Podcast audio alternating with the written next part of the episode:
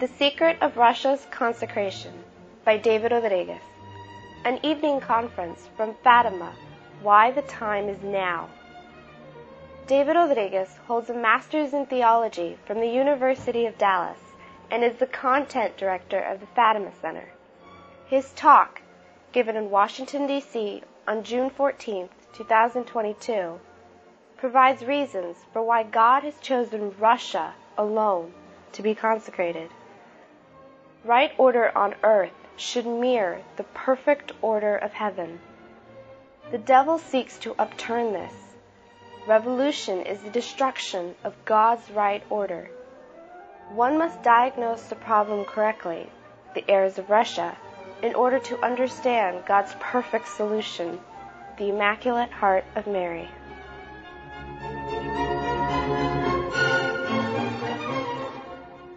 In the name of the Father, and of the Son, and of the Holy Ghost. Amen. Remember, O most gracious Virgin Mary, that never was it known that anyone who fled to thy protection, implored thy help, or sought thy intercession, was left unaided. Inspired by this confidence, I fly unto thee, O virgins of virgins, my mother. To thee do I come, before thee I kneel, sinful and sorrowful. O Mother of the Word incarnate, despise not my petitions, but in thy mercy hear and answer me. Amen. Our Lady Fatima, pray for us. In the Father, and of the Son, and of the Holy Ghost. Amen. History indicates why Our Lady has chosen Russia.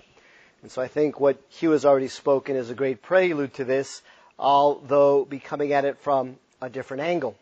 So, very quickly, just to give you the overview of where we're headed, we want to look at the solution, but for that we also need to know the problem.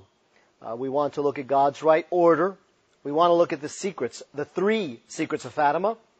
And then we're going to take a look at atheism, schism, and also the whole church state issue, especially that's typified, has been typified in the Holy Roman Empire. So that's sort of where we're going. Now, just so you know, there is a lot in this talk. And a lot of it really does need to be fleshed out, and I won't have the time to do it all.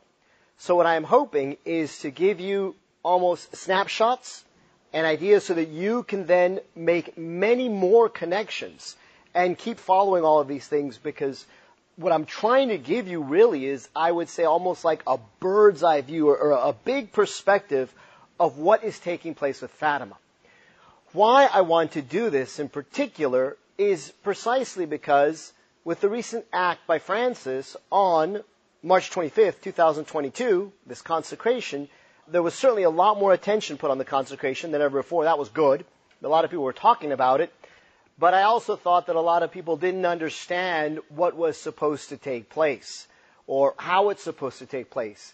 And so there's a lot of people that maybe are thinking it has been done, there's confusion about it, and obviously for the Fatima Center it's very important that we educate all Catholics on these matters. So I think with this kind of understanding that I'm trying to present here, as well as what I did in the talk that we gave earlier on this tour in Tulsa, and the ones I'm going to be giving soon in the next few weeks, people will hopefully start getting a better understanding and a handle on what this consecration is about. Why? Because then there shouldn't be this confusion if we have another attempted consecration. In fact, I would encourage you, just right now, I'll mention it, get the Fatima Crusader. It's our flagship magazine. We have some copies back there, but the latest issue, the newest issue, was just sent to the press. So it's not even out yet. Uh, I'm hoping that by around June 20th, so that's in, in a week or so, it will actually start hitting the post offices in Canada and the United States. So for those of you that get the Crusader, within a couple of weeks you should be getting your issue, but the entire issue is dedicated to this question of whether or not what was done on March 25th was in fact the consecration that I'd asked. And the answer is a resounding no. So there's a lot more we put there for you. But in that article, one of my favorite pages is just a one page snapshot. And what we show is we show a list of 14 different papal consecrations since 1942 that have been done, and they all continue to fail, you know, leading up to 2022. So again, that's why if people understood what, what this means, what's supposed to take place with the consecration, then I don't think we would have such confusion. And so I'm hoping to impart some of that to you, and then hopefully you can go out to all of your circles and your parishes and your families and the people you know and share that knowledge with them or, you know, share this video online. So, very simply, God always provides for us the perfect solution. Right? He's God. So that should be sort of a no-brainer for us as Catholics. However, We also need to understand the problem and the correct problem. Because obviously, if you don't know the problem correctly, then the solution's not going to match up. I think that's the other issue sometimes. Maybe we don't actually know what the problem is. And even in some of what Hugh was speaking of, I think he was hinting at that as well. So what's the solution? Hopefully people know the solution. We'll start there and I'm going to spend just a little bit of time on that. We're going to go through that rather briefly. But basically, uh, there are two things. And I'm not even going to touch one of them right now.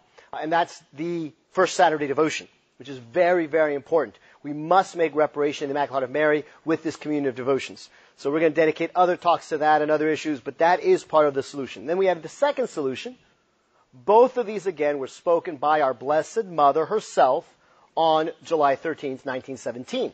So the idea is God wishes to save many souls, and God wishes to grant us peace in our world. Really, God wishes to grant us the greatest graces this world has witnessed, but He's going to do it through the Immaculate Heart of Mary. So the Immaculate Heart of Mary is central to the Fatima devotion. And the communion of reparation is connected to that. It's reparation for those sins against the Immaculate Heart of Mary, but also this consecration, which is a consecration to the Immaculate Heart of Mary. So it's the Pope, in union with the bishops, that are to consecrate Russia to the Immaculate Heart of Mary. It's supposed to be done in a public ceremony and on a day of worldwide reparation. So there's really sort of seven things there, and that's what the, the magazine, The Crusader, will go into. So again, I'm not going to spend too much time on that, just very briefly, a few of these points. If we want to know what the problem is, we can certainly turn to Our Lady Fatima, and we're going to do that in this talk in a little bit, but we can also turn to the popes, and the popes' official teaching. A fantastic book, if you could get it and read it and study it, is a book called The Popes Against Modern Errors. Now, really, all it is is his papal encyclicals. So you don't have to get the book. All the papal encyclicals are online. You can get them, or you can buy them in their little, you know, bound packages, however you want.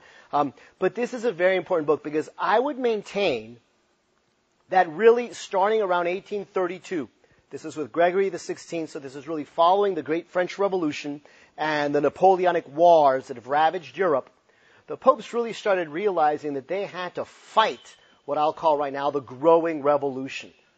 It involves liberalism. It involves what ultimately becomes communism. It involves the evolutionism that Hugh was talking about, many other isms, ideological errors. And the popes were doing, I believe, a, a good job at it in terms of that they were accurately teaching the faith and they were warning and they're like the watchtower sounding the bell, letting people know what, what the Catholic truth is and how to fight and resist this growing revolution. Now, unfortunately, I would say that in, as a whole, the world and the Catholic world didn't listen to them sufficiently. But in these popes, God was basically giving us the solution for our times. So there's a poison that's infecting us, and the popes are providing the antidote. So this is why we still have to go back to the popes, because the antidote is there. In fact, if you read some of these documents, you'll be surprised, I think, Mirari Vos is the first one we'll mention her from 1832. It sounds like it was written today. I've done this with groups of people at parishes and they read this document. They're like, how was this written 150, 200 years ago? Now it's closer to 200. So we need to read these. And unfortunately, the solutions are here. The popes have given them to us and we're not paying attention. Catholics are largely ignorant of this. And I'll tell you how shocked I am because for me, reading these encyclicals changed a lot of things. But I'm so shocked because even now, talking to seminarians that I know, so young men that are studying for the priesthood, and I was in the seminary also, uh, but in this case, I'm talking about seminarians who are studying to become priests in the traditional orders. So those that are meant to recover and restore the faith. You know, groups like the Fraternity of St. Peter, for example. But I will talk to them and I'll ask them, so what about these papal encyclicals? Are you studying them in the seminaries? And they're not. They're not studying them. I was shocked to hear that. That, that actually angered me considerably because again, this is the antidote for our times. We need to study these things. And again, it's not something that I, David, I'm nobody, am telling you this. It's something that our popes taught us with their full teaching authority. So let's just look at a few of these things very briefly as they laid out the problem. Let's turn to Pope St. Pius X in his inaugural encyclical address when he first became Pope in E Supremi. So this is at the start of the 20th century. What does he write? We were terrified beyond all else by the disastrous state of human society today. Again, that sounds like 2022 to me, but it's 1903 and the Pope's already terrified by this. For who can fail to see that society at the present time, more than at any other past age, is suffering from a terrible and deep-rooted malady, which developing every day and eating into its inmost being is dragging it to its destruction. You understand, venerable brethren, talking to the bishops here, what this disease is. Apostasy from God. That which in truth nothing is more allied to in ruin. When all this is considered, there is good reason to fear lest this great perversity may be, as it were, a foretaste, and perhaps the beginning of those evils which are reserved for the last days. He says things have gotten so bad, and you know what the problem is. It's there we're rejecting God, apostasy from God. And because of that, it sure looks like we might be at the beginning of what are going to be the last days, the, the end times. So Pope Pius X is already seeing this. And he's saying you should know what the problem is. Well, that apostasy from God has only gotten worse in the last 100 years. So it's only gotten more intensified. And that's what Our Lady of Fatima is also coming to stop and to prevent and to resist. We could also look at Pius XI in Quas Primas. He writes this in 1925. This is following the Great War, World War I, we call it, but it was a great war at that time that really destroyed much of Christian civilization throughout Europe. And he writes, he's referring to other documents he's already written, but Pius XI will say the chief cause of the difficulties under which mankind is laboring, these manifold evils in the world are due to the fact that the majority of men have thrust Jesus Christ and his holy law out of their lives. That these have no place either in private affairs or in politics. And we said further that as long as individuals and states refuse to submit to the role of our Savior, there would be no real hopeful prospect of a lasting peace among nations. Men must look for the peace of Christ in the kingdom of Christ. And he talks about how Christ and his church are the one source of salvation. So he basically says, Pius X talking about apostasy from God. Pius XI is now saying, look, we've rejected Christ. In our civil societies, in our public societies, we've cast him out. He is the king, but we've cast him out. So we've got this real big problem in not acknowledging Christ's kingship over all facets of our life. And he says, you're never going to find peace if you're not following Christ the King. And Our Lady, by the way, is promising what? Our Lady at Fatima promises world peace. So if you connect that with what Pius XI is saying, you realize, well, that's not going to happen unless we're under Christ's kingship. Obviously, our Blessed Mother wants us to be under Christ's kingship. She's the queen, he's the king. So that's going to have to come together. But again, here the popes are telling us the problems. Apostasy from God, rejecting Christ the king, Pius XI, as we lead up to the Second World War, this is much after you know, Hugh was telling us the things that Lenin was doing, Stalin was doing in Russia. The world is seeing what an atheistic, communistic country does to its people, the starvations, the famine, depriving them of their human dignity. So Pius XI has also seen this, and he writes a document against atheistic communism called Redemptor Hominis in 1937. Here's some of what he writes there. Just listen to how he describes communism that it conceals, communism conceals in itself a false messianic idea. So it's going to try to put itself forth as a different kind of gospel with its own Messiah, its own kind of salvation. That it wants to begin a new universal civilization. Sounds to me a little bit like New World Order and Great Resets. Okay, a new universal civilization which aims at upsetting the whole social order and at undermining the very foundations of Christian civilization. That's what communism is about. It strips man of his liberty. It robs human personality of all its dignity. It removes all the moral restraints that check the eruptions of blind impulse. There is no recognition of any right that the individual has in relation to the collectivity. It holds a principle of absolute equality, rejecting all hierarchy and all divinely constituted authority, including the authority of parents. Okay, this is what he's writing in 1937 that communism is about. He goes on to explain how it attacks marriage and family life, how it operates on half truths and deceptions, And therefore errors spread and people believe the errors. That it uses a well organized propaganda and a conspiracy of silence. This sounds a lot to me like the cancel culture. This sounds a lot to me like a lot of errors being spread through mass propaganda that is well organized that tell you many things that are not true right now. Terror reigns. There is a culture of fear. People act out of fear under communism. And then, of course, there are martyrdoms. And ultimately, Pius XI writes, a godless civilization results. If you go back and you read this document and you sort of try to just step away and disassociate yourself from the idea that this could be about a Marxist communism in Russia, you actually read this and you're like, whoa, this is about the communism that is in our world right now. Again, Our Lady of Fatima warning about the errors of Russia spreading to every nation. I said in our world right now, I meant in our nation right now, in our homes, in our neighborhoods, in our cities. It is here, again, because we haven't listened to Our Lady of Fatima, but the popes had all these answers, okay? They had the antidote. They were trying to fight the fight. Now I argue that one of the reasons that Our Lady comes in 1917 is because at that point in time, the popes are going to stop fighting the fight as hard as they needed to. And Our Lady sort of knew that, but it's going to take an even harder step after 1958, where the popes are really not going to fight the fight. And so up until then, Our Lady hadn't come, and God hasn't sent her yet, because the popes were fighting the fight and providing the antidote. But there was a time when the popes and the other pastors of the church were going to fall silent. And Our Lady knew this. And so she came at that time to say, now I'm going to have to come help you because these other voices are not going to be speaking the truth as you need to hear it. So, we have, I think, an understanding now of the problem. Certainly, ex- the popes explained it. Back to the solution very quickly. We could say a lot about consecrate because that's part of the solution. Hugh also talked about that. All I'm going to say now is what it is. It's to make something sacred by setting it apart for a very special, divinely elected role that God is calling it to.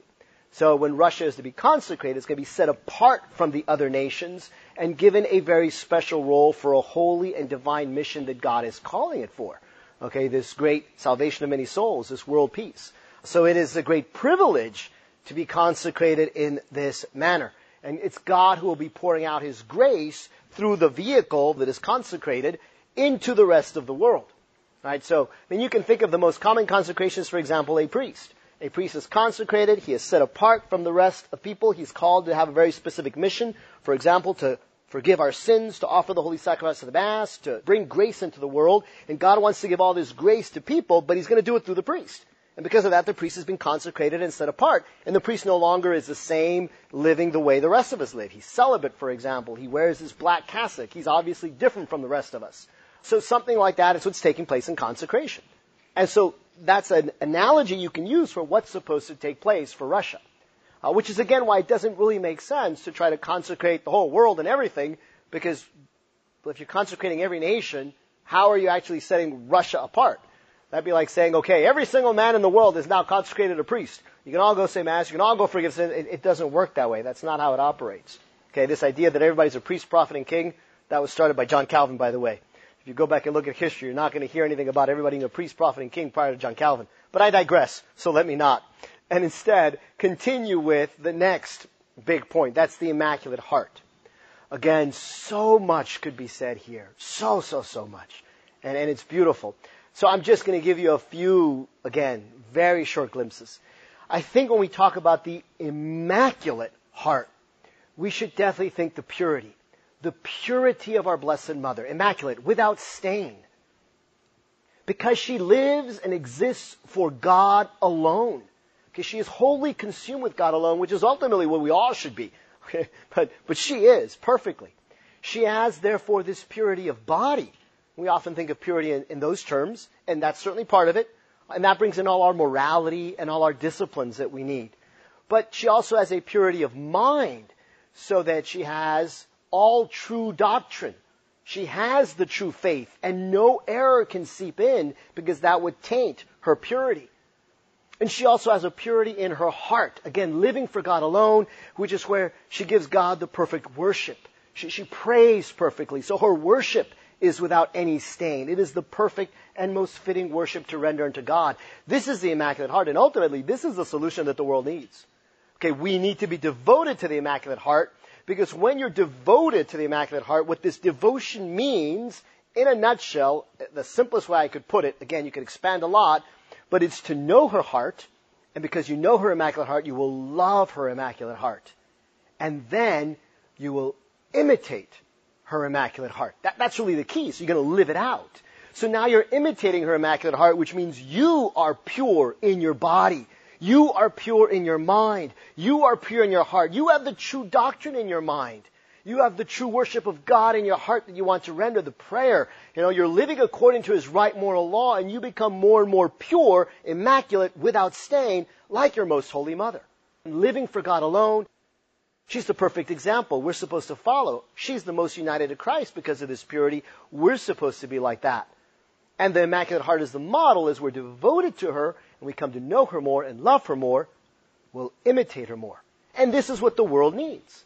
Her, her heart is full of charity. Her heart is extremely obedient. All of these are some of the key things we're going to need here with Fatima. She's extremely humble and she has suffered so much for us. And all of those things that are going to be entailed. I mean, the message of Fatima is talking about martyrdoms and the sufferings. The message of Fatima is about obeying God correctly, not the way we want, not in man ways, but in the way God has asked. So if you really understand the Immaculate Heart, you start seeing how, for example, this consecration that just took place wasn't it. Because the obedience to all of these things was lacking. Do we see coming from the Vatican purity in the faith, where the truths of the faith are being um, upheld and taught correctly, this way they've been taught for 2,000 centuries? Of course not for 2,000 years. We're, we're not seeing that.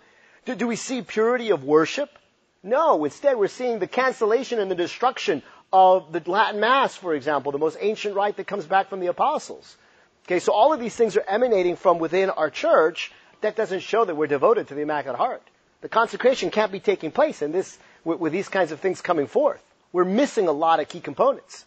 And if we realized again what this means, I think it'd be very easy for us to see that this consecration failed quite a bit. Now I'm going to get into Russia a little as we go through this, but right now I'll simply say that what we need is God's right order. And what happens on earth is supposed to mirror what happens in heaven. How do we know what we should be doing here on earth? Well, we're supposed to look at heaven and then follow the example. So, for example, here are just a few things. You look to heaven and you see the Blessed Trinity. Father, Son, and Holy Ghost. We just celebrated Trinity Sunday this past Sunday. And immediately you see a hierarchy. Yes, there's an equality because there are three persons and they're all equal and they're all one God and they're all almighty and they're all omniscient and they all have that divine will. So there's one God. This is the great mystery of the Trinity, but there's still a hierarchy because the Father is Father and the Son is Son. Okay? There's a hierarchy right there. We speak of how the Father is the origin, right? And the Son is eternally begotten of the Father. The Son is the truth of God. Right? And then the Holy Ghost proceeds from the Father and the Son. So hopefully right there you immediately in the Trinity already see a hierarchy. We talk about how the Holy Ghost is the love of the Father and the Son. And the Son is the Word of God, the truth of God. Jesus Christ himself will say, I am the way, the truth, and the life. And so you see how the love of God proceeds from the very origin, the Father, and the truth origin, like all reality, all existence. So you have the existence and you have truth. Charity, love proceeds out of that. I emphasize this because you can't have love without truth. So many people are so mistaken and they think that somehow love trumps truth or supersedes truth or you can have love without truth. No. Look to the hierarchy in the Trinity where you have Father and Son and from there proceeds the Holy Ghost. Only in the truth and in reality can you find an authentic love that brings forth life. That's what the Holy Ghost does. Okay, so this is us looking to heaven to see how things should be sort of established here on earth. We have to follow that hierarchy. And you're going to see it mirrored, by the way, in the family with the father and the mother and the children. As well as the fact that God created us as a body and a soul, and He wants us united. Now, we suffer here on earth in our body, and death is the separation of our body and our soul and we know that our body gets buried into the ground, but we believe in the resurrection on the last day. And so what this means is that for eternity, our bodies and our souls will be united. Whether you're one of the damned in hell, and then it's to your great detriment and greater pain, or you're one of the elect in heaven, and then it's to your greater glory that you have your body. But everybody will have their body and soul reunited for all eternity. That's how God has made us. Okay, death separates that temporarily until the final resurrection. So we have to have this union between body and soul. And then Jesus comes to save us and to establish one church. That's the whole point. He wants to save us so that we're with Him. The salvation of souls, which takes a center role in the message of Fatima. We're going to come back to all of these points in just a minute. And the last one is that Christ is King. Hopefully you're already seeing connections with what the popes were teaching us. And when we talk about Christ being King, we're talking about the church and the state working together and being united, not divided and not separated. The separation of church and state is a great error. It's a diabolical error that goes against God's right order. Because for a society, and all of us are social beings, the church, you could say, sort of acts like the soul, and the state sort of acts like the body. The church has its proper sphere, which is to seek the human being's flourishing in the spiritual realm, which is ultimately the salvation of their soul. And the state has a role so that the human being will flourish in the temporal realm, in the goods of this earth. But the two have to go hand in hand. Because as a human, I'm a body and a soul together, and I can't separate those two. And so my spiritual good and my temporal good also go together, and I can't separate those two. And so if the state is really going to look out for my temporal goods, it cannot neglect my spiritual goods. Just like if the church is really looking out for my spiritual good, it can't neglect temporal goods. And they both have to work together in harmony, just like my body and soul work together. And then Christ is king of all of that. And you have a Catholic empire. And that's ultimately what heaven is like. Heaven is a Catholic empire with a hierarchy, with God the Father there. And here on earth, we have to mirror that. We have to be living that here. And we have really, really gotten far away from that. And that's what Our Lady of Fatima is coming to put back into place because it's going to be the only solution. The model for it is going to be the Immaculate Heart. But it's supposed to fix all of these errors, and then we can have world peace because we have found it in the kingdom of Christ. The peace of Christ is found in the kingdom of Christ. We also have the Pope and the Bishop have to do this. There you see, because it's the authority of God ultimately, the Pope and the Bishop wield. Okay, the Pope is the vicar of Christ. The bishops are to be united to him. Their job is to transmit truth to us. Their job is to keep unity in the church, unity with the state, and they are to obey God and God's authority. And ultimately, that's why we obey the hierarchy. We don't obey the hierarchy just to obey the hierarchy. It's because God is first, and He's put the authority of His church, the hierarchy, that obeys Him, and so then we're here and we're obeying God through the hierarchy. But if the hierarchy at some point in time tells you to go this other way and not obey God, but let's say, I don't know, obey Satan, well then you can't obey the hierarchy because then in obeying the hierarchy you're obeying Satan. I mean, that should be very obvious to all of us. But some Catholics still aren't getting it, and it just seems like they want to say just blindly obey whatever the authorities are saying. That's not correct. And this, by the way, again, I'll digress just briefly, but was one of the things that really turned the light bulb on for me when I read that book that I told you about, Popes Against Modern Errors. Because as I read Popes Against Modern Errors, see, I'd been in the seminary, so I had read some of the modern encyclicals also, and a lot of the modern theology. I was seeped in a lot of the sort of post-Vatican II theology. But what I very quickly realized, and no one had to tell me this because I was reading the Pope's own words, is I realized I have to disobey a Pope. I don't want to disobey any Pope. I always want to be obedient. But because popes are now contradicting other popes, no matter what I pick, I'm going to disobey one set of popes. And actually, every Catholic is in that situation. You don't want to be in that situation. None of us does, but it's reality. You're just not aware of it very often. So you need to be red pilled, right? You need to find this out. Because when you read these encyclicals, you hear the popes telling us things that modern popes or modern bishops are saying completely the opposite. So if you go with the modern bishops, then you're disobeying all these other popes. And you're disobeying popes. Now, if you obey these popes, then you're quote unquote disobeying these modern bishops. So let's just, this is part of the cross we have to carry today. We will be disobeying popes. And I can point out a number of places to you where that happens. But that's the sad reality of it. And Catholics have to come to understand that because then you realize, oh, well then it's not just so much about obeying the Pope per se, it's that the popes have to be giving us God's law, the truth of God, the purity in worship, the purity in doctrine, the true humility and obedience, right, that the Immaculate Heart is all about, and then that's going to show you the light and which way to go. And it's going to be very obvious, right? And as I said earlier, the popes were giving us this great antidote to the problems of our day. So this is why the Pope has to do it, the consecration, in union with the bishops, so that they are all united and they show the unity of the church, the unity of the body of Christ under the truth of Christ, and that they do wield the authority of God. And that's why we obey. So all of these are these different sort of parts to the solution. Getting back to the problem, we already looked at it from the Pope's perspective. I would say you can also look at it because Our Lady of Fatima explains it very clearly, especially in the three parts of the secret of Fatima that she reveals on July 13, 1917. Again, the Immaculate Heart of Mary is the center for all of that. That's what she revealed on June 13th in the second apparition. And now she's going a little bit more in, into what this means. And the first secret is of all the souls falling into hell. And she talks about how we have to cease offending God. We have to belong to God. Therein again is the consecration. Cease offending Him, belong to Him. The eternal death, hell, is the greatest evil. Why? Because man is forgetting God. The apostasy that the popes were talking about. The rejecting of Christ. So if we do that, we'll offend Him, and all these countless souls are falling into hell. So this vision of hell is very much connected to what the popes have been teaching. But our Blessed Mother is giving it to us in a very graphic, easy way that even the small children at Fatima, Lucia, Francisco, and Jacinta can understand.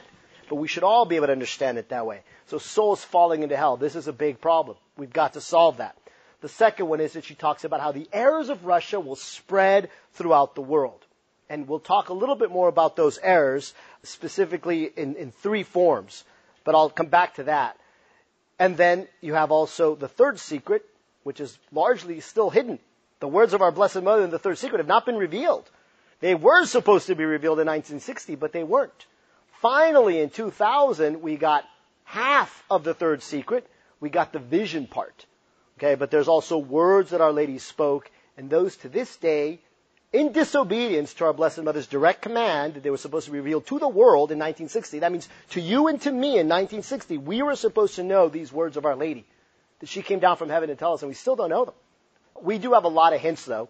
I'm not sure how familiar you are with this. This would really be its own talk, and there's plenty on this, but very simply, what that third secret largely deals with is the crisis in the church, especially a papal crisis and a crisis in the hierarchy of the church that stems from a changing of the doctrine, a changing of the worship, going against the purity of heart, the purity of the will, and then, of course, there's going to be an impurity in the body right? And so you're going to have this great immorality that affects, for example, the Pope and the hierarchy and all the Catholic faithful. So there's going to be this great crisis in the church, changes in doctrine, worship, morals, discipline, great loss of faith on a universal global scale, a papal identity crisis where the Pope doesn't really understand his role as Pope also. The Pope plays a very important role in Fatima, and Our Lady's warning us that he's not really going to know who he is. That's what this whole image is about bishop dressed in white in a mirror, and we had the impression that he's the Pope. There's a serious papal identity crisis,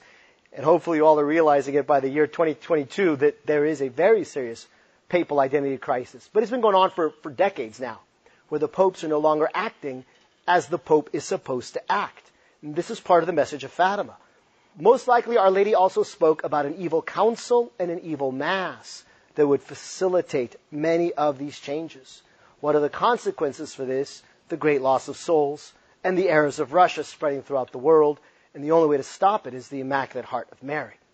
Okay, so she's also telling us the problem through the three secrets. We titled this talk about Russia, and we want to focus in on that aspect. So let's talk a little bit about the errors of Russia.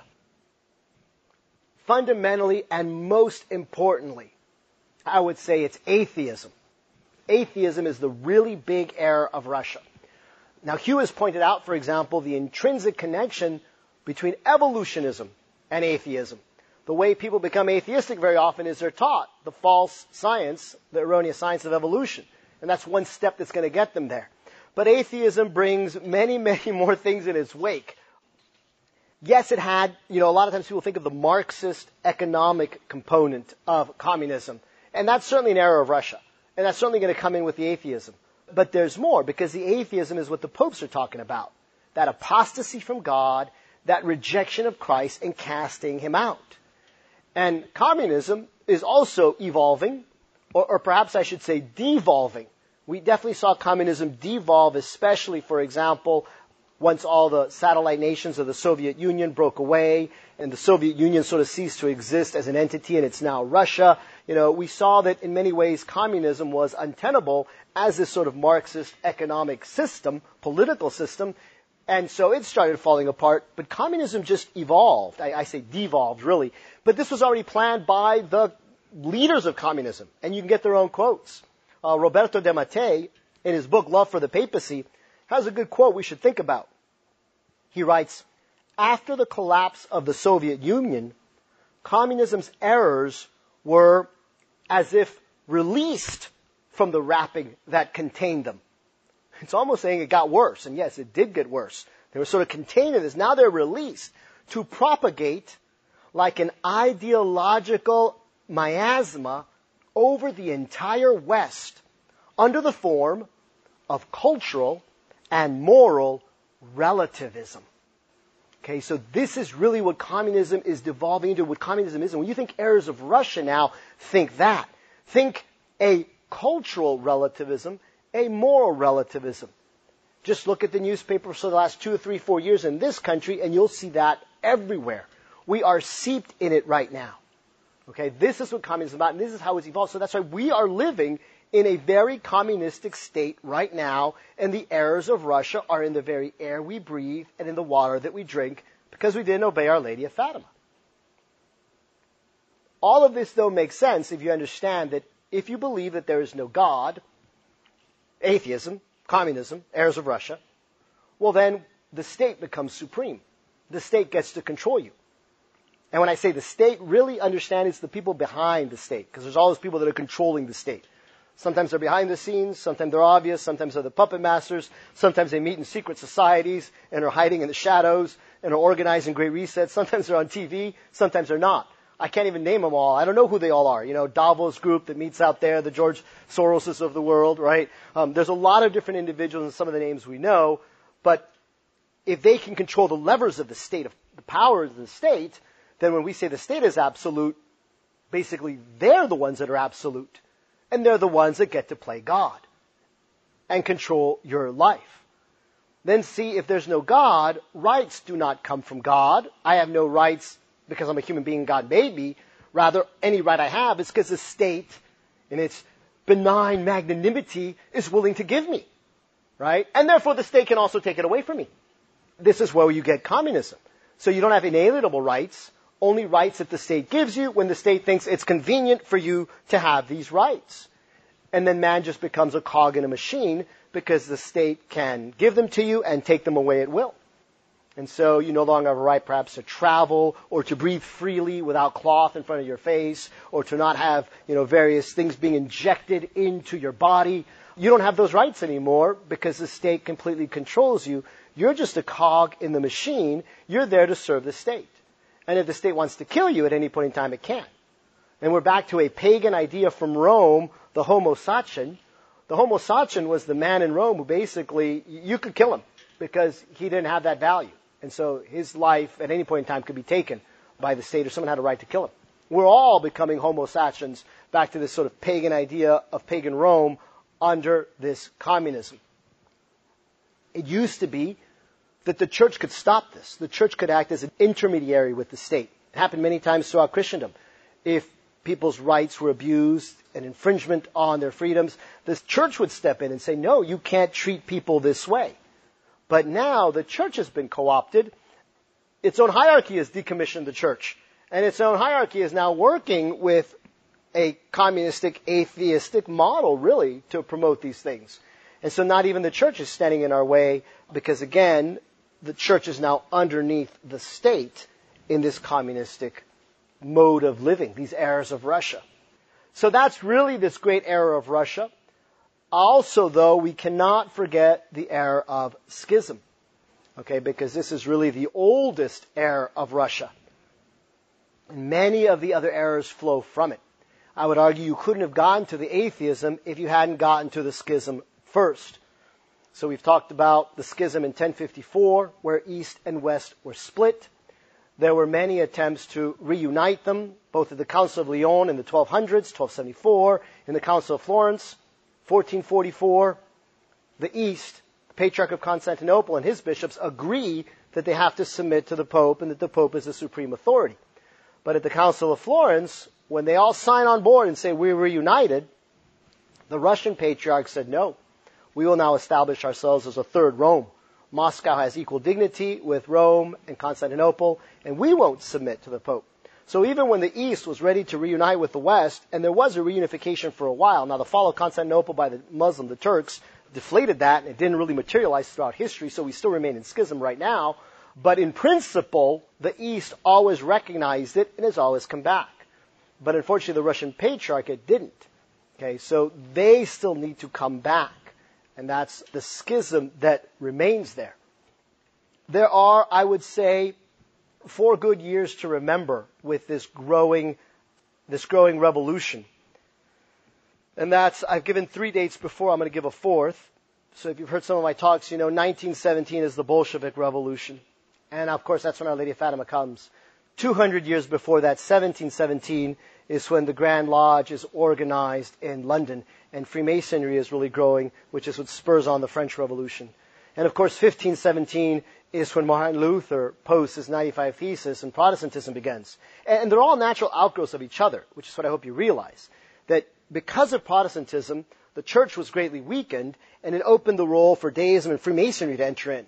And because the Freemasons advanced their ideals of égalité, liberté, fraternité, and many other errors, that fostered and fermented the communist revolution. And so the revolution has just sort of been rolling like an avalanche and intensifying. So they all are linked. And so I just thought to myself, well, why not look back 200 years earlier and see what happened then? And I was actually very surprised. 1317 is an interesting year because in many ways revolutions already started there. I've often talked about how the height of Christendom was the time of Thomas Aquinas and the Summa. So we're in the late 1200s of the great cathedral of Chartres being built. Time of the greatest Catholic monarchs like King St. Louis IX in France and his cousin, King Ferdinand III of Castile, who resisted heresy, who fought against the infidels, who honored the church and her laws, who ruled their subjects so as to foster the common good, and above all, the salvation of their souls. The Catholic kingdom had really come into its own, a high point in man's civilization, where countries on earth were striving to mirror reality in heaven, God's right order. You know, we've reached a kind of zenith in Christian civilization where all of Europe is under Christendom, and it's a very Catholic time. But then things started to spiral down and fall out of control. Right? We had the Avignon papacy. We're going to have the Great Western Schism, where we have two popes. We're going to have Muslim invasions that wreck us. We're going to have the Hundred Years' War, where Christian England and Christian France are fighting. You know, that's the time of Joan of Arc. So all of these things are going to start sort of happening after that. Well, interestingly enough, in 1317, Pope John XXII issued a document, Sancta Romana, and it was against what was called the spiritualists of the day. So the spiritualists of the days were particularly strong in the Franciscan order. Uh, Francis, interesting connection. And you can go back to a man called Joachim de Fiore, who was a monk who was maybe the one who started this. Uh, we recently put up a good sermon on St. Vincent Ferrer's website about Joachim de Fiore, but he was one of the sort of original spiritualists. Some of these ideas, you're going to hear them like today. They basically believed that this was a new era, a new age of the Holy Ghost we might say a springtime, a new Pentecost. That's kind of what they were believing back in those days. And the Holy Ghost was going to speak through them because they were very spiritual people. And they were going to have a certain ascetical life, and they didn't need doctrine because, you know, you're in this new age, a new ageism. All these things that were coming back today. So it's not that new. It, it's still there. So they were all into the spirit, no doctrine. In fact, part of this was even a reaction against the scholasticism of men like Thomas Aquinas and St. Bonaventure, the great theologians. There's one man called William Ockham. He was a Franciscan. He came up with a philosophy called nominalism. I won't get into all of that, but nominalism was basically opposed to the scholastic theology.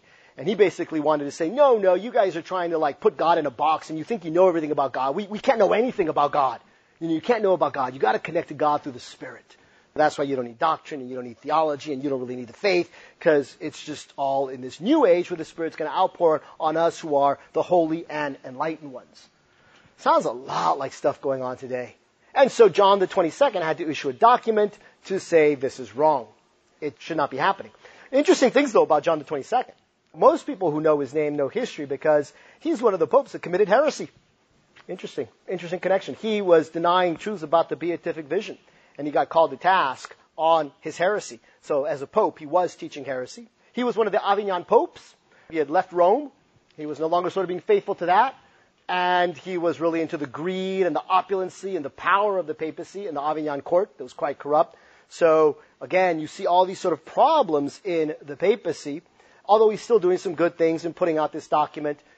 But there are certainly many parallels between the problematic papacy of John the 22nd and the corrupt papacy of the post-Vatican II period. If you haven't heard already, listen to Julie Meloni's talk on Fatima and the St. Gallen Mafia and her, her book, how that's affected what's going on in the church today, intentionally trying to change it to accept false teachings, terrible morals. And so what we have right now is clearly many, many, many more magnitudes worse.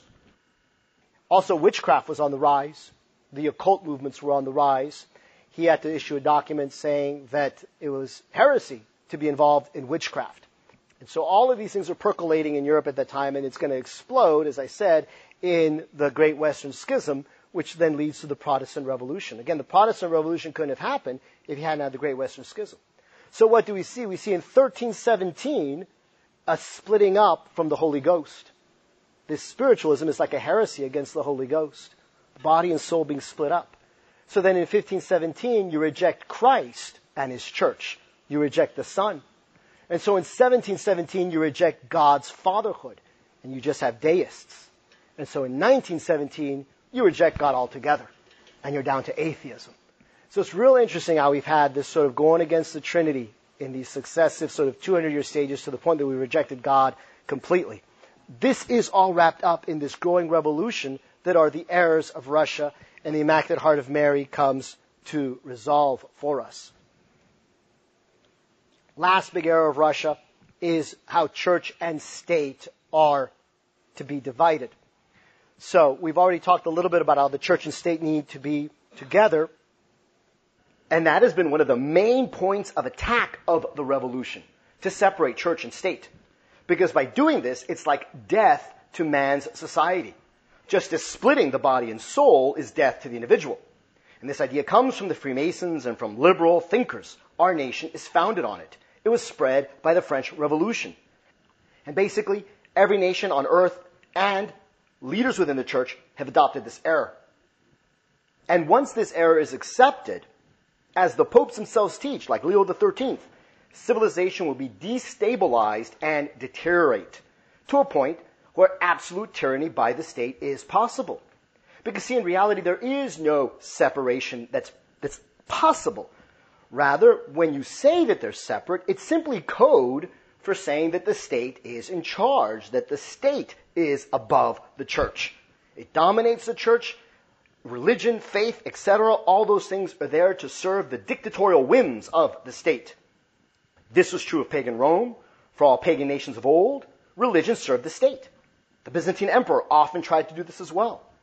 Only Catholicism strikes the right balance.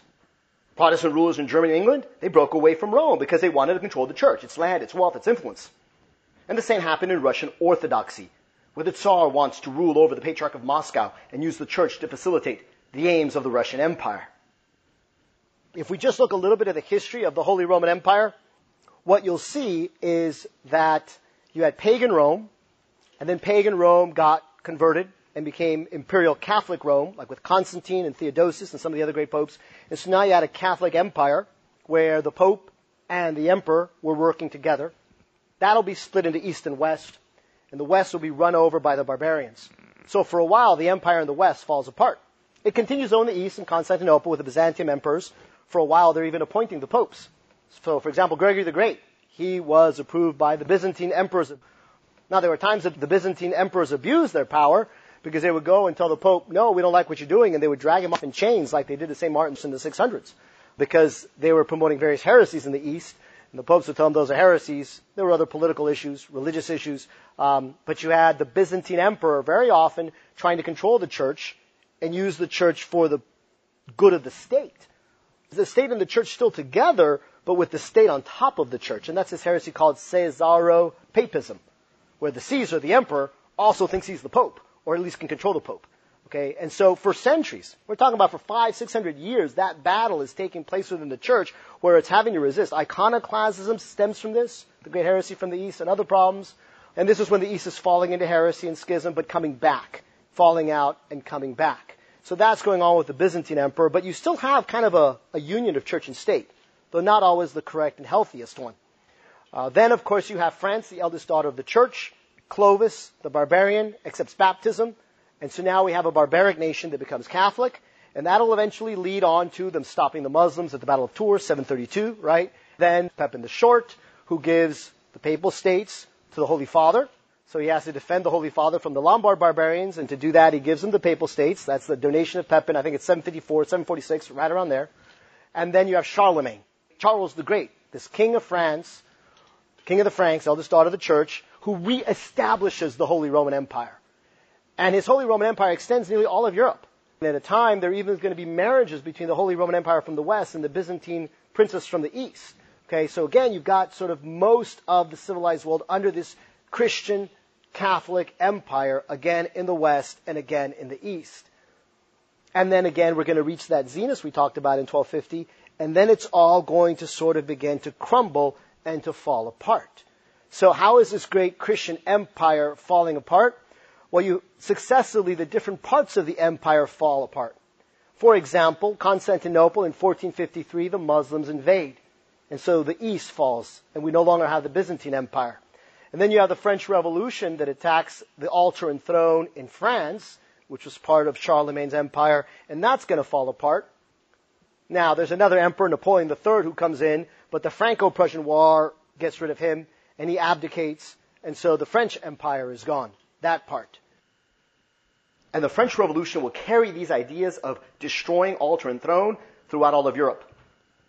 Revolutions were breaking out in all the major cities. For example, 1848, the year of revolution, Berlin, Rome, Prague, many more. These errors of the so-called Enlightenment, really it's the darkening, spread to Europe's colonies in Latin America, Asia, and Africa. The United States had already been founded on them.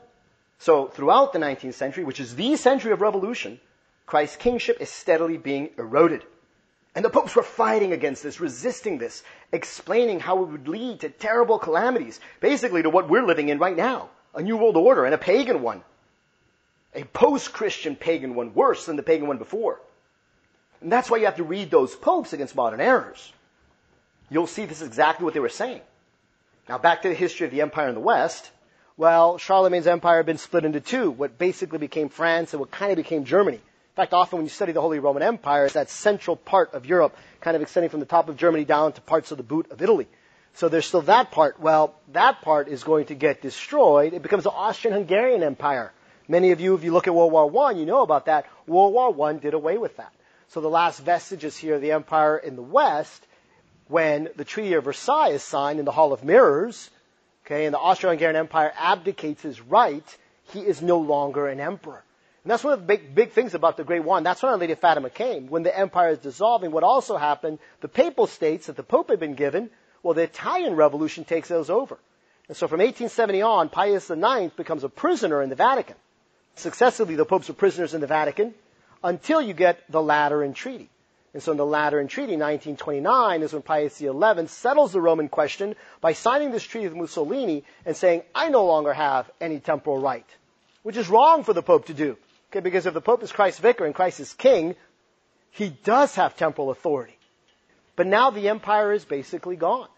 All in legitimate ways because the rulers abdicated. See, in 1870, the Pope kept saying, no, I still have this land. But in 1929, the Pope says, okay, I willingly give it up. Just like after the World War, First World War, the Austro-Hungarian Empire says, okay, I willingly give it up. And so time and time again, it's been willingly given up, this Christian empire, and it's successively been destroyed by this revolution, this diabolical revolution that the devil is trying to destroy all God's right order. so that things in earth do not mirror how things are in heaven, but are rather completely upside down. Now here's one thing that I found fascinating. And there was a priest who tipped me off on this just a couple of years ago, and so I've been reading more and more on it. And again, I want to share this with you. Like Hugh said, some of this is not de fide, but it makes perfect sense to me with all of this. Let's look at the Bolshevik Revolution of 1917. Because that's when they basically killed the Tsar of Russia. And so the Tsar of Russia did not abdicate. The Tsar of Russia, he did not lose his empire legitimately. And God will not honor things that are not done legitimately. And so the empire there was not taken away legitimately. Let's go back to what happened in Constantinople in 1453 when the Muslims invade. Okay, so they invade, and that's also not legit. Okay, this war was not legit. The Muslims had no right doing this. The Ottoman Turks under Mehmed the Great coming in. Probably very few of us know this history. There was a great emperor called Manuel II. He's ruling from 1391 to 1425. He has four sons. John becomes emperor because he's the oldest when his father dies, but then John dies, and he's no heir. So then Constantine the 11th becomes emperor. He also left no heir, and Constantine the 11th is actually emperor when the Muslims attack and destroy Constantinople. So he's got two brothers left, Demetrius and Thomas. And both of them made some efforts to get the empire back, but Demetrius ultimately really kind of got chummy chummy with the Sultan, and Thomas wasn't. Thomas was trying to get the West to come help him get Constantinople back. For a while they ruled in Greece. Eventually Demetrius kind of filters off into the distance, becomes a monk, and has no heirs either. Thomas keeps trying to fight to get the empire back. And he's obviously the rightful emperor of the Byzantine Empire, which is a Christian empire. He has two sons, Andreas and Manuel. Andreas, I think he tried to do what his father did. He's living in Venice. In the end, things don't work out so well for him. I think he got into some debauchery. And he winds up selling his rights to the crown, to the King of France, hoping that the King of France would go and reclaim his emperor. And the King of France couldn't do it. So then he says, okay, well, the rights are mine, and he gives them to Ferdinand and Isabel. So they kind of get transferred over there, but he's selling them, and once you sell them, I mean, he's kind of lost his birthright. That sounds very scriptural, selling your birthrights. The oldest son selling birthrights, things of that sort. Manuel is the other one. Manuel's even sadder because Manuel, who could have been the king, actually goes back, throws himself at the feet of the Sultan, and says, like, I want to live here, and I'm going to accept the Muslim faith. And so his sons become Muslim, and they certainly abdicate. So it looks like it's all over, right? Well, not quite because there was a daughter, a woman, Sophia or Zoe. And she gets taken to Venice with her dad when her dad Thomas flees over there. And ultimately Pope Sixtus takes care of her as a ward and he raises her and she becomes Catholic. So we have an Orthodox who becomes Catholic living in the papal court in Rome. Sophia then, the Pope gets to basically decide who she's going to marry. He has several people he's considering, but in the end he marries her off to the Grand Prince of Russia and she becomes the grandmother of the first Tsar of all Russia, Ivan the Terrible. And so you have that imperial crest, which has got the two-headed eagle, which represents church and state, united. That's why that's always the imperial crest, that eagle. It's carried on into Russia through the Byzantine side, through this woman, Sophia. And so the monarchy is still there. The Christian empire is still there. And in Russia is where, again, it was never abdicated. It was never taken away correctly. So it, it's still there. It's still there. And the union of church and state is still possible. But because if you study history, I think it's not going to happen except through Russia. Hence the need to consecrate Russia and Russia alone and not the whole world. Because it's going to bring back this union of church and state under a holy pope, under a great monarch. The great monarch might actually be French. I wouldn't be surprised because there's a lot of prophecies about a great French monarch. Could be like a Russian princess. Could be a marriage again, as we've seen, East and West united.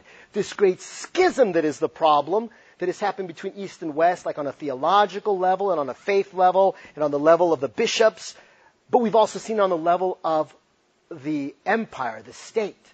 All of that needs to be reunited and brought back together so that the church is indeed one with both East and West together. Right? And so Russia playing a huge role there. That's where the schism is here. This is why Russia's got to be consecrated so that it won't be in that schism anymore. And then the empire, we see that the vestiges of the empire are there. Like all these pieces just really start falling into place. And I just look at this and I'm amazed. I'm like, wow, God is so amazing when all of these things start kind of falling into place. I'm sure there's much more. Just this little bit might be opening your eyes to why it's so important that Russia be consecrated, how we're going to mirror heaven, right? We've seen many things already. The errors of Russia have really grown. So we're going to have to go against those. Schism being the first one. But then this revolt that's been centuries in the making, we've already gone all the way back to 1317 against God, has culminated in these eras of Russia. Atheism, evolution, the destruction of marriage and the family, radical feminism, abortion, the state tyranny, man just being a cog in the machine with no rights, with no dignity, no freedom. This is the point we've gotten after these centuries of revolution, and all of this will be undone by the Immaculate Heart of Mary and the worldwide devotion to her heart. They've spread to the whole world. Now we're under a cultural Marxism, this tyranny of relativism, which is seeking to establish a one world order with this great world reset. Well, that is God's plan to have one church, one state, one great Catholic empire mirroring heaven where the Pope and the state work together, the church and the state work together for our good. And so the devil's got the exact opposite. A one world order where everything works against our good and we're treated as, as just machines with no dignity, with no imago Dei, that we're not made in the image and likeness of God. This Catholic Church, one Catholic Church, with one Catholic empire, with Christ as our King. That's the only solution. And the only way we get there is through the Immaculate Heart of Mary. And the vestiges of all that in this dormant state sort of lie there with, with Russia. And that's why Russia really is a key you know, and even the things that, like, I think Hugh was talking about how they've, they've had these prophecies there, and they've made efforts to get back at different times. St. Josaphat is another saint from their times that tried to bridge the union, you know, in the 1600s. Talked about the Tsar trying to get them reunited. So it's like there's always this impetus where we're trying to get the schism to heal and the one church to be together, and of course the devil's working very hard against it. So we're reaching a climactic moment here in, in history and, and Our Lady has stepped in with the only solution, but we've got to listen. We've got to obey her, and this is why the consecration of Russia alone is so important, because you have to understand what is going on, and ultimately you just have to be obedient to her. And all the other elements of the, why the Pope is important, the Pope union with the bishops, the reparation against all the sins because we've offended God, the unity in the church. But remember, we're trying to imitate what's in heaven. The Immaculate Heart of Mary does that most perfectly. Right? That's, that's why the Immaculate Heart of Mary will bring this about. And hopefully now you understand how history will also reveal the special role of Russia. Why God has said, Russia has been entrusted to her Immaculate Heart. In the end, it will be hers. It will not be lost. Her Immaculate Heart will triumph, and the world will have peace. So we win. That's the good news. And it is great. But how much suffering is going to take place before then, I don't know. You know, Christ did rise from the dead, but our Blessed Mother certainly suffered very much on Holy Saturday and Good Friday. Uh, so we're in, we're in for our Good Friday and our Holy Saturday, I think, in these, in these coming years, but stand fast to the faith and stay devoted to the Immaculate Heart of Mary. Thank you very much, and may God bless you.